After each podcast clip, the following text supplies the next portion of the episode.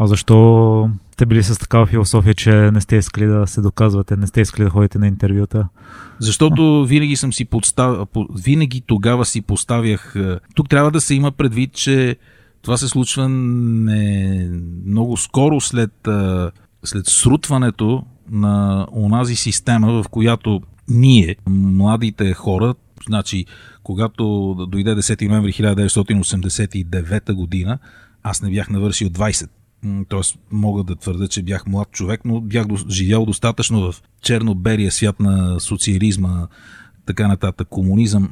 Ние не искахме да правим нищо в тази система. Стояхме на последните чинове, никога не вдигахме ръка в училище и думата амбиция беше грозна.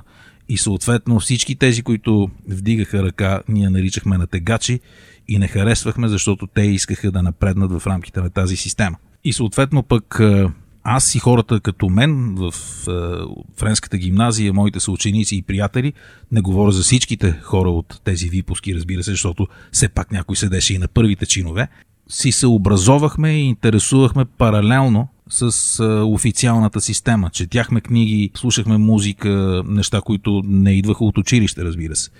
И там въпросът беше дали ние сме доволни сами от себе си. И най-голямата мярка за това дали си готин пич е в теб самия, а не да те оценява някой друг. Не говорим за отношенията момчета и момичета, разбира се.